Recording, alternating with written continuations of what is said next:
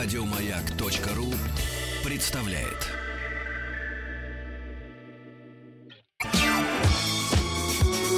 По заказу Гостелерадио. Семидесятники. На радио Маяк. Здравствуйте, мои дорогие друзья. Мои друзья, которые любят семидесятые годы. Сегодня мы будем вспоминать о жизни в Казахстане в семидесятые годы.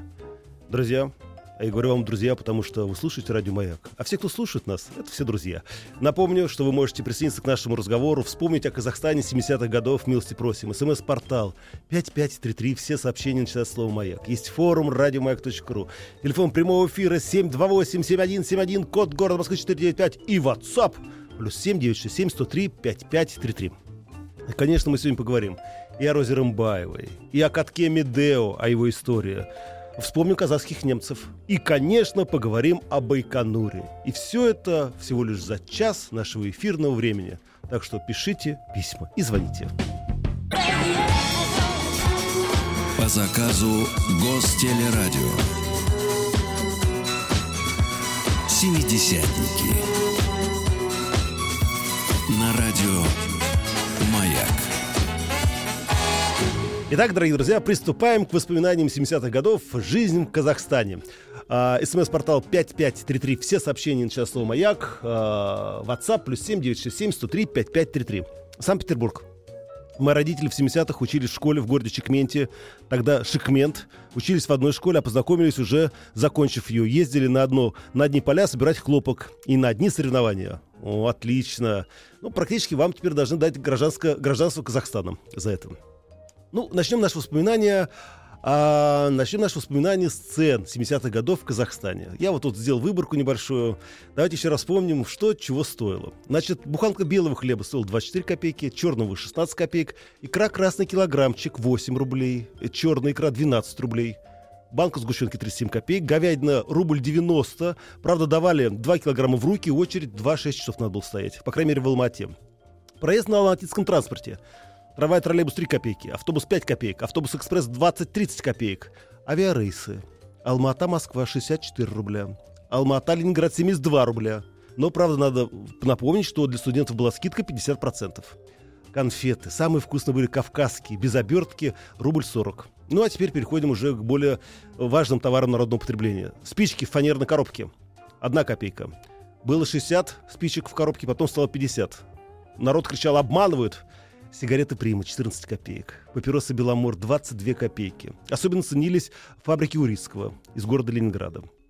Пиво разливное «Жигулевское» двадцать две копеечки, разливное. В бутылочке тридцать семь, «Шахтерское», ну это, видимо, как раз для героев-шахтеров, сорок пять копеек. Белое, крепкое, розовое, ноль пять, восемьдесят две копейки, да. Советское шампанское четыре семнадцать. Ну и, конечно, была еще водка московская, как казахстанская называлась, Москв... Москванын, Москванын, да. Хуже была только магаданская. Да, ну и, конечно, не забывайте о прекрасном вине, тоже крепленном под названием «Памир». ноль семь, рубль двадцать семь. Вы представляете, и ведь не спились, и ведь строили, запускали, и жили, и рожали. И все это в семидесятых годах. По заказу Гостелерадио. Семидесятники. На радио Маяк. Итак, друзья, продолжаем вспоминать семидесятые годы, Казахстан, эти степи, эти ракеты, сусликов, варанов, между прочим, которые умерли после того, как мы начали запускать ракеты в космос. А, не забудьте, пожалуйста, упомянуть Чикмент. Вы знаете, кстати, вот наш слушатель ошибся. Чикмент это было раньше, а Шикмент сейчас. Не забудьте упомянуть Чикмент, который давал почти девяносто процентов свинца во Вторую мировую, а также танки, бинты, лекарства, фосфор и много другое, пишет нам Марат. И самое лучшее пиво, конечно, в Чикменте выпускали. Но мы не пробовали, поэтому не знаем. Попробуем, скажем. Мы родители поженились в городе Зима в семидесятом году. В семьдесят втором приехали в Балхаш. Стояла жара до пятьдесят градусов. После Сибири это было очень жарко. Потом родился я, и через четыре, а, через четыре года родился я. Сейчас уже живем в Ярославле. Но самые яркие воспоминания о том детстве на озере, никакой заграницы и не думали отдыхать.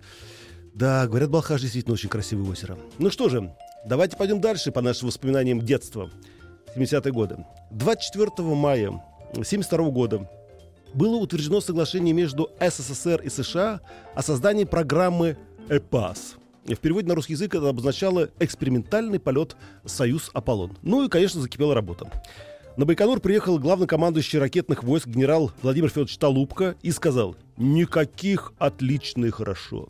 Должно быть безусловное выполнение задач, на карту поставлена честь государства».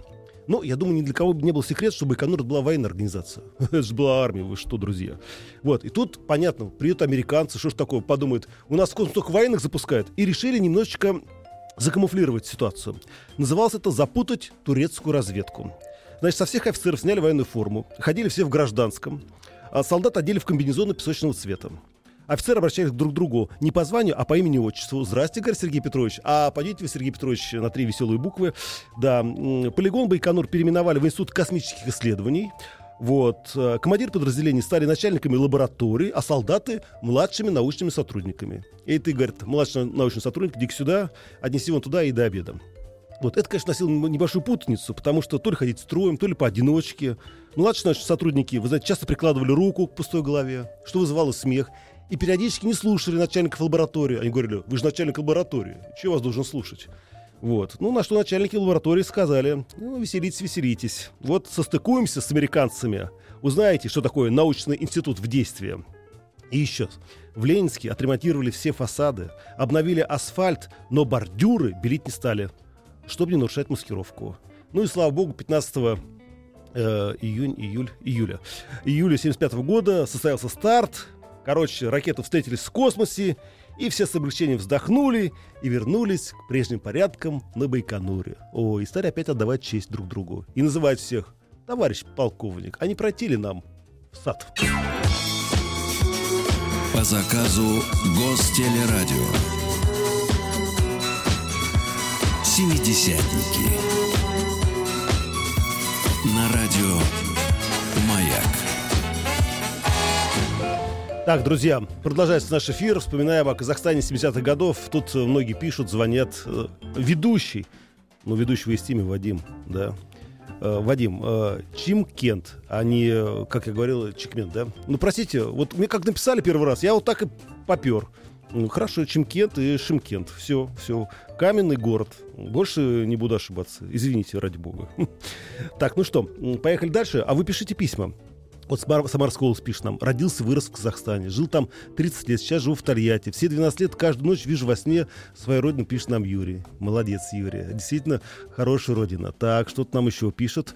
В Целинограде э, году в семьдесят пятом была выставка сельхоздостижения американская. В продаже выкинули прибалтийскую жвачку по пятнадцать копеек. Вот был праздник. О, люди что помнят, а? Молодцы. Так, что еще? Алма-Ата, семьдесят восьмой год. Гостиница «Алатау». Мальчик из Кемерово врезался в стеклянную дверь головой. Не заметил. Незабываемое впечатление от Медео, канатной дороги, яблочных садов. Но я так понимаю, Андрей, это сразу после того, как вы встретились со стеклянной дверью. Ну и еще. Я уже говорил о том, что летать на самолете было накладно, но еще накладнее было летать на самолете Ту сто сорок четыре. Так первого ноября тысяча девятьсот семьдесят седьмого года наконец-то взлетел в воздух из Москвы в Алмату Ту сто сорок четыре. К сожалению, мест было мало по одной простой причине. Всего лишь, знаете, сколько было? шестьдесят посадочных мест. А под... восемьдесят, простите, восемьдесят посадочных мест. А все знаете почему? Потому что если было их больше, самолет мог не долететь до э, пункта назначения. Не хватало топлива.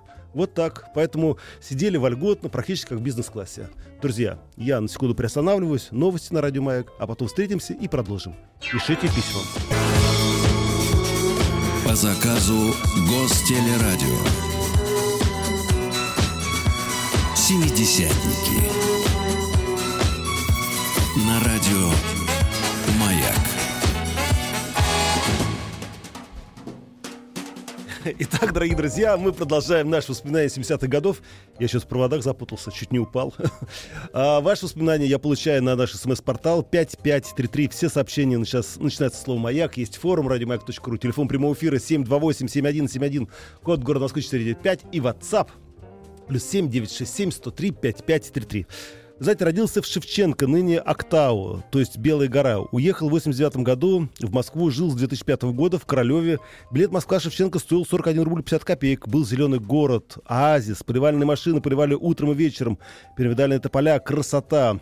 две тысячи приехал, не узнал город деревьев, почти... А, не узнал город деревьев, почти нет. Все очень мрачно, пишет нам Наталья. Да, Наталья, в этом городе был построен атомный реактор, который опреснял воду. И воду поливали, как говорится, на улицах, именно опресненную. Она, правда, была теплой, потому что, вы знаете, когда атомный реактор работает, то, к сожалению, вода из него выходит горячая.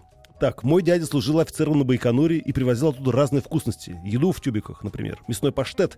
Я запомнил на всю жизнь паштет. М-м, хорошая история. Так, ну а теперь давайте я расскажу вам тоже от себя небольшую историю. Вы знаете, что в Казахстане в советское время проживало около миллиона немцев.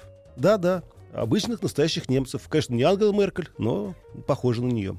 Дело в том, что в сорок первом году осенью, в начале войны, была ликвидирована немецкая А Эс Эс Эр в Поволжье. И всех немцев, как говорится, распихали по разным городам и весям. И вот полмиллиона были сосланы на северный, в Северный Казахстан. Так вот, весной семьдесят девятого года, наверное, мало кто знает, Цэ Ка Ка Пэ Эс Эс принял решение о создании в Казахстане немецкой автономной области. Сделали комитет, назначили руководителя А. Коркин. Ну, не знаю, какое этого А было имя, Алексей, Александр, ну, Коркин. Короче, в состав автономной этой республики должны были войти районы Акмолинской, Павлодарской, Карагандинских областей. Так вот, шестнадцатого июня тысяча девятьсот семьдесят девятого года в центре Целинограда, ныне это столица Казахстана Астана, собралась большая группа казахской молодежи с транспарантами «Казахстан неделим». девятнадцатого июня во время второго митинга руководители области заверили, что никакой автономии не будет. Ну и КГБ постаралось, чтобы информация об этих событиях не получила огласку. Ну вот так, друзья. Вот так получила Германия впоследствии миллион беженцев. Ой, ну не беженцев, конечно, переселенцев из Казахстана. А мы не получили немецкую автономную область в составе Казахской ССР. По заказу Гостелерадио. Семидесятники. На радио «Маяк». Итак, друзья, продолжаем вспоминать семидесятые годы. Жизнь в Казахстане. СМС-портал пять пять три три. Все сообщения начинают слово «Маяк». Есть форум радиомаяк точка ру. WhatsApp плюс семь девятьсот шестьдесят семь сто три пятьдесят пять тридцать три. Много немцев отправили в Сибирь. Да, это тоже известно. Но в Казахстан все-таки отправили, по-моему, больше. Хотя, кто его знает. Сейчас уже история все это умалчивает. Так, еще одна небольшая историческая справка. В тысяча девятьсот семьдесят втором году открыл свои ворота самый высокогорный каток в мире – это Медео. двадцать пять километров от Алма-Аты, высота тысяча семьсот метров. Называли это, этот каток «Фабрика рекордов». Самое интересное, что он работал с тысяча девятьсот пятьдесят первого года, правда, тогда был с природным ледовым покрытием. Вот, и первые соревнования показали, что он ничем не хуже катков Давоса или Инцели, это германский город. Короче, только мировые рекорды, не более того. К тысяча девятьсот семьдесят второму году завершили строительство, искусственное ледовое покрытие, лед круглый год, вместимость тринадцать тысяч зрителей. Авторы проекта получили государственные премии. Между прочим, за семьдесят третий только год две трети мировых рекордов были поставлены именно на катке Медео. Вот. Но мало кто знает, что ради этого катка построили противоселевую плотину. Ну так, на всякий случай. Так вот, в воскресенье в июле тысяча девятьсот семьдесят третьего года от ледника Туюксу пошел селевой поток на Алма-Ату. Огромная волна, семиэтажный дом, могла обрушиться на Алма-Ату. А между прочим, уже несколько раз селевой поток заливал этот город в двадцать первом году. Тогда разрушено было пятьсот домов в пятьдесят шестом году. Вот.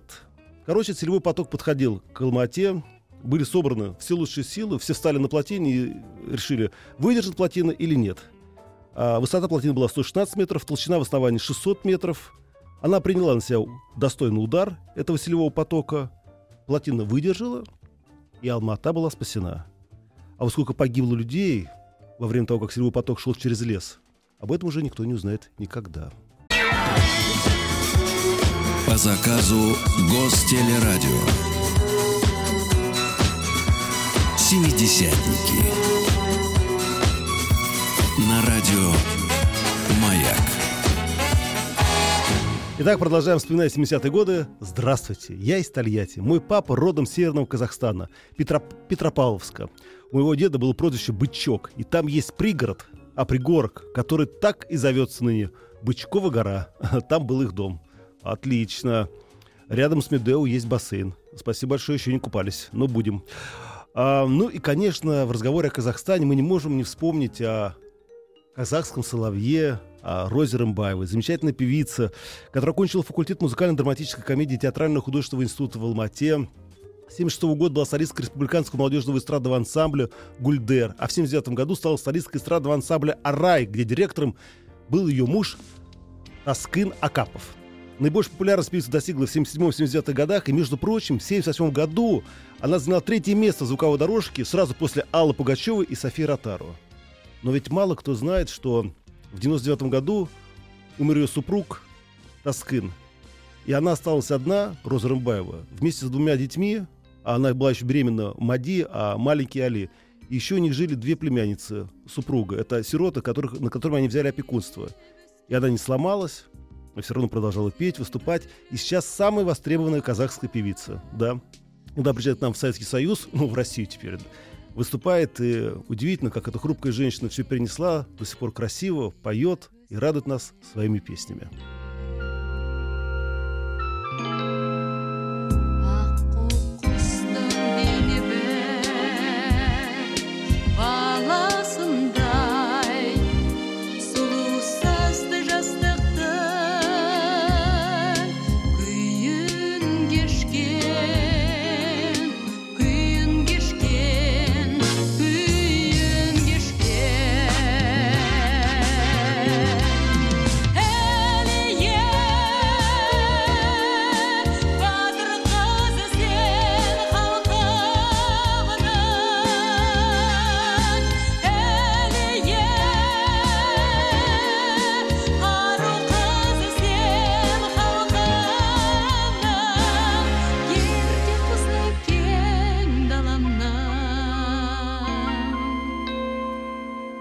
Друзья, это была Роза Рымбаева, э, замечательная казахская певица. Ну что же, а мы сейчас на этом воспоминании закончим. Вы готовьте свои телефончики, потому что сразу после небольшой рекламы будем играть в танчики, будем слушать полезную информацию. Ну и, конечно, пишите, о чем вы еще хотели поговорить, о каких событиях семидесятых годов, о каких республиках, о какой жизни. Не скрывайте, не стесняйтесь. Будьте с нами и, самое главное, слушайте «Радио Маяк». Напомню, телефон прямого эфира семь два восемь семь один семь один, код города Москва четыреста девяносто пять, смс-портал пять пять три три. Все сообщения на час слова «Маяк» есть в форум радиомаяк точка ру. Жалко, конечно, что мы не обо всем поговорили сегодня, да, о советском Казахстане, потому что еще много-много чего интересного. И про Целину, и о том, как приезжал Брежнев, да, и плакал, глядя на землю, которую он, как вы знаете, окучивал. Целина же не зря он написал книгу «Целина». Но это уже совсем другая история. Об этом поговорим, наверное, в следующий раз. А вы пишите письма и готовьтесь к танковым боям. Еще больше подкастов на радиомаяк точка ру.